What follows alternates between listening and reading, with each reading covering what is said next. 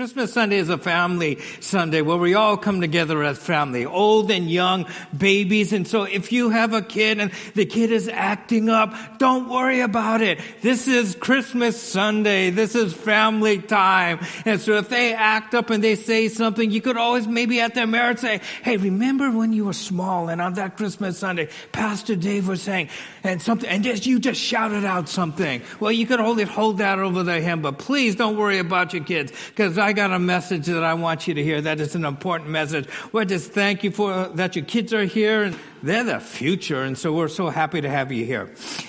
But this coming Wednesday, millions and millions are going to around the world are going to gather either maybe Christmas Eve or Christmas morning, and they're going to just anticipate the opening of their presents.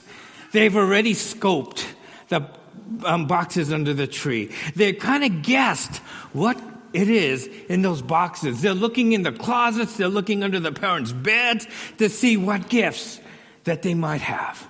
And then Christmas Sunday comes, and they open their presents, and it's a pair of socks.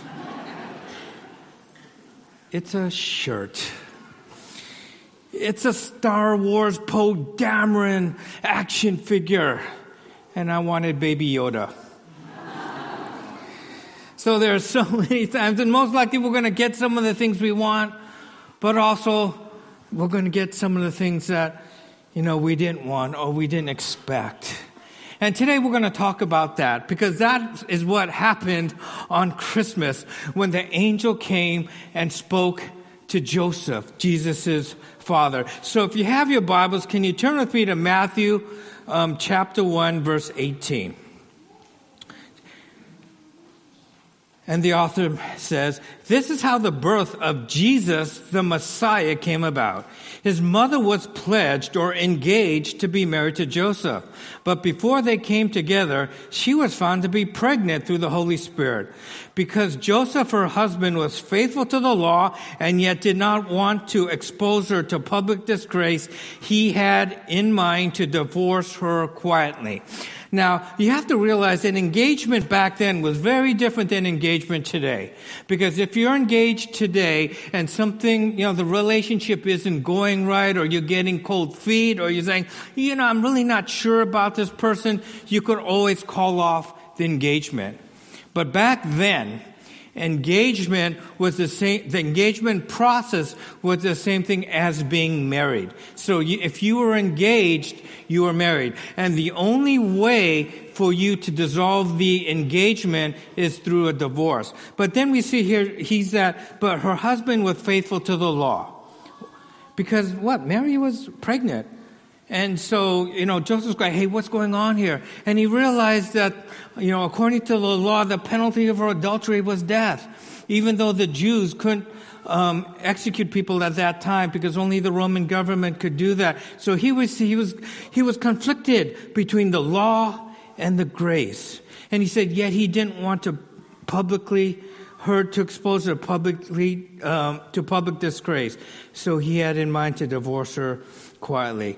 But after he considered this, an angel of the Lord appeared to him in a dream and said, Joseph, son of David. Now, he wasn't King David's son, but he was just saying that you are from the line of David. Do not be afraid to take Mary home as your wife, because what is conceived in her is from the Holy Spirit. She will give birth to a son, and you are to give him the name Jesus, because he will save his people from their sins.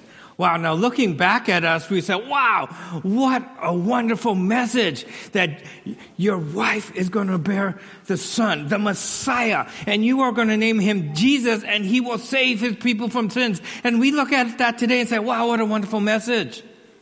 But for Joseph, that was like opening a Christmas present and looking at, oh, I got a pair of socks. Because that's not what he was expecting. And it says, and you will name him Jesus. Now, Jesus was a variant of Joshua or Yeshua. That means God saves, or God is our salvation. And every Jew knew about Joshua. And Joshua was the one who took over leadership when Moses died. He was a mighty warrior who defeated all of Israel's armies to allow them to occupy the promised land of Canaan. However, for centuries after centuries after centuries, Israel was a conquered nation. First, the Babylonians conquered Israel. Then the Persians came after them and conquered Israel, followed by the Greeks. And finally, the Romans conquered and occupied Israel during Christ's birth. So all the Israelite nation knew was occupation and the tyranny of foreign rule. So Israel was looking for the Messiah, who was to be a warrior king, who was come with a sword and free them from Roman oppression. But the response Joseph got wasn't what he was waiting for, or any other Jew was wanting to hear. They wanted to hear, you will name him Jesus because he will save his people from Roman rule. Huh? Yeah. Huh? That's right. You know, that's what they were expecting to hear. But they didn't hear that. Save people from their sins? God, you know, okay, that's cool. I could just go to the temple and have my sins forgiven. Why can't you save us from the Romans? Well, maybe some of you are in that situation here today. When you hear that message and that Jesus came, Christmas is about God sending his son, so what? He could save us from our sins. And you say, well, you know, God, you know, oh, Pastor, I'm pretty good right now. You know, life is good for me right now. Maybe God could save me when tragedy strikes. Or maybe it's kind of like that thing where it says, break out or use only in case of emergency. God, you could save us from that.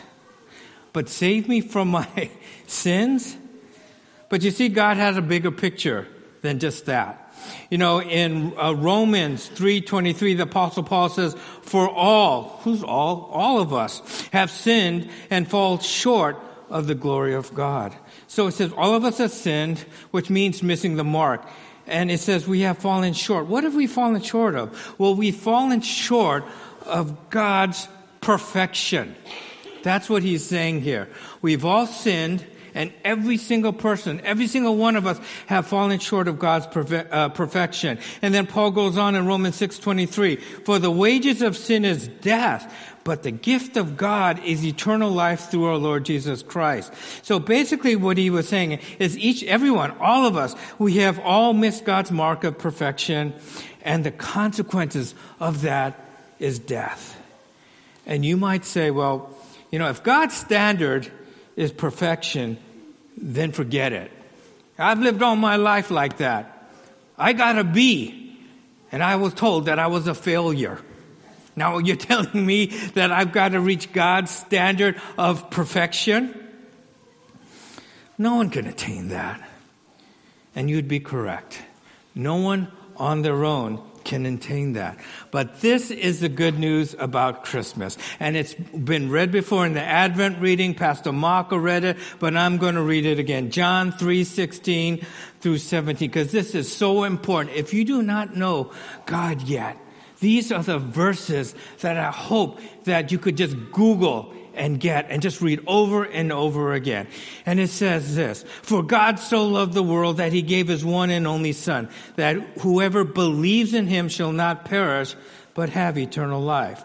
Now get this part. We forget this verse. For God did not send his son into the world to condemn the world. How many of us think that God's a condemning God? That God's just waiting for us to make a mistake so he could just come and punish us. Hey, we got that B. You're a failure. Oh, wait till dad comes home, right? We think of God like that. But God's not like that. But what? He wants to save the world through him. And to illustrate that, it's time for the rope. I know that you've seen this before. And so, Michael, could you and Marco do the rope? And so I know some of you say, okay, I've seen this. And yes, you're going to see it today. And I love this illustration, so you're going to see it again and again and again, as long as I'm the senior pastor. But Pastor Marco thinks that I stole this from somebody, but I did not. I came on this on my very own, okay? And so, whoops, right. How many, hey, you're trying to take my neck off. You saved me. Okay, could you, it's okay, the rope, oh yeah, okay. Okay, right there, right there. Okay, what does the rope represent? It represents time. And on this rope, I put a black mark. And that black mark represents what? That black mark represents your life on earth. This is a big picture. You know, on this little mark that you see, most of you probably can't even see it, this is where we live our life. On this little mark is where we worry about our future. On this mark, we worry about our kids. We worry about our career. We worry about our finances. We worry about relationships. All of our worries and cares that we have are on this little mark. Everything that we pour our lives into are on this little mark. But guess what? It's just a little mark. This line or this rope goes out eternally that way. Right? But we spend so much time worrying about this little mark. But God is seeing the big picture. Thanks, guys. You could have a seat. You know, practically every religion, including Christianity, believes that there's life after death. And where you experience this life depends on how you live here on earth or the choices you make. And most other religions believe that you have to work your way into heaven through good works and deeds. In other words, if you work hard enough, if you become a good enough person, you will enter heaven for all eternity. Meaning, if you are a good person on that scratch, for all eternity, you will enter into heaven. But you got to work at it. And so the question is, what's good enough? Are you good enough? That only those who earn their way could enter into heaven. However, Christianity is the only religion that communicates that your good works will never be good enough, that you will never meet the mark to earn God's salvation. But because God loved each one of us so much, He sent His Son into this world to save us, to give us eternal life, to pay for our sins through faith so we could achieve that perfection. Not on our own, but through Jesus Christ. It's like having your credit card paid off. I just got my credit card bill this month, and on there is a big insurance payment. And I'm looking at that, oh, wouldn't that be so nice if God could magically just pay off that credit. But we all have a spiritual credit card, and on there is debt. And that debt is, you know, sin. And none of us could pay off that debt. But the good news of Christmas is that Jesus sent His Son into this world to eventually die for us on the cross, to sacrifice Himself on the cross to pay for our sins so we could experience eternal life. It's a free gift of God that none of us can achieve it on our own. None of us could earn it. But all we do is accept it through faith. And that's it. You don't have to work for it. And that's the good news of Christmas. That Jesus will save His people from their sins, which what? Lead to death. But the gift of God is eternal life through His Son, Jesus Christ. Let's pray. Gracious Heavenly Father, I thank You so much for this Christmas that we could come and celebrate the birth of Your Son, Jesus Christ. But Father, this is truly a time of love. Well, You loved us enough to send your son into this world to eventually die on the cross for us. That even though we did miss the mark, Father, that you pay the price for us. And through faith and belief, that we could have eternal life. And Father, that you take us just as we are. You don't ask us to do good works before you come to us. You take us where we are, mistakes and all, and say, I love you. I want to save you. Will you trust me? So if there are some here who are seeking God, and there's a good reason that's why you're here this morning, because there's something that told you that you should be here this morning. There's something in your life that you know is just missing. And you might be trying, using your career, using material things, using relationships to satisfy this need. But time and time again, they don't satisfy. But God offers eternal life. The Bible says if you confess with your mouth that Jesus is Lord, that means to turn your life over to Him and say, God, you're the boss now. And believe in your heart that God raised Him from the dead, proving that Jesus was God and that God is capable of raising the dead, that you will be saved. The Bible says that salvation doesn't come by works, but it comes through faith. If you would like to make that step of faith, to say, you know what, I don't know a whole lot about you, God, but everything I've tried doesn't satisfy. I would like to take that step this Christmas to trust you. Will you please say this prayer with me? Dear God, for so long I knew that there's something missing in my life. I couldn't identify it. I didn't know what it was. All I knew, there was an emptiness inside me. And I tried so many things to try to fill that void. And nothing could fill that void. But Father, I hear through that word, your word, that you say that you love me. That you sent your Son in this world to save me from my sins. And Father, I know that I'm not perfect. And so this morning, I choose to turn my life over to you. I choose to be your disciple, to live the life that you want me to live. I know I'm not going to be perfect, but I thank you for your forgiveness. And I thank you that not only did you save me through forgiveness, you saved me from the power of sin in my life, where sin no longer will have reign in my life.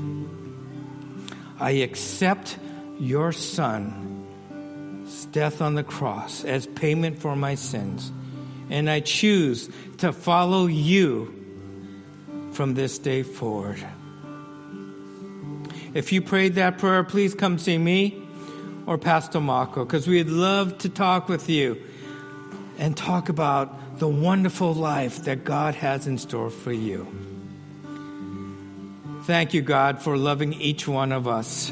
And for those of us who have been walking with you for a long time, we thank you so much that you came to save us from our sins, but not only to forgive us, but to save us from the power of sin, to free us from the tyranny and the slavery of sin, so we could live a life free of sin. Does that mean we're not going to sin? Of course not. But Father, there's a big difference between falling into sin and being enslaved to it. And so, Father, for those of us who might be enslaved to a certain sin. Father, may this Christmas be the day where we claim your promise that you have set us free from the power of sin, that sin no longer has claim in our lives. And may we live our lives in total freedom, knowing, Father, that we have a choice to choose you or to choose a lifestyle that ultimately will lead to destruction in our lives. So thank you. Thank you so much for freeing us from the tyranny of sin. In your Son's name we pray, amen.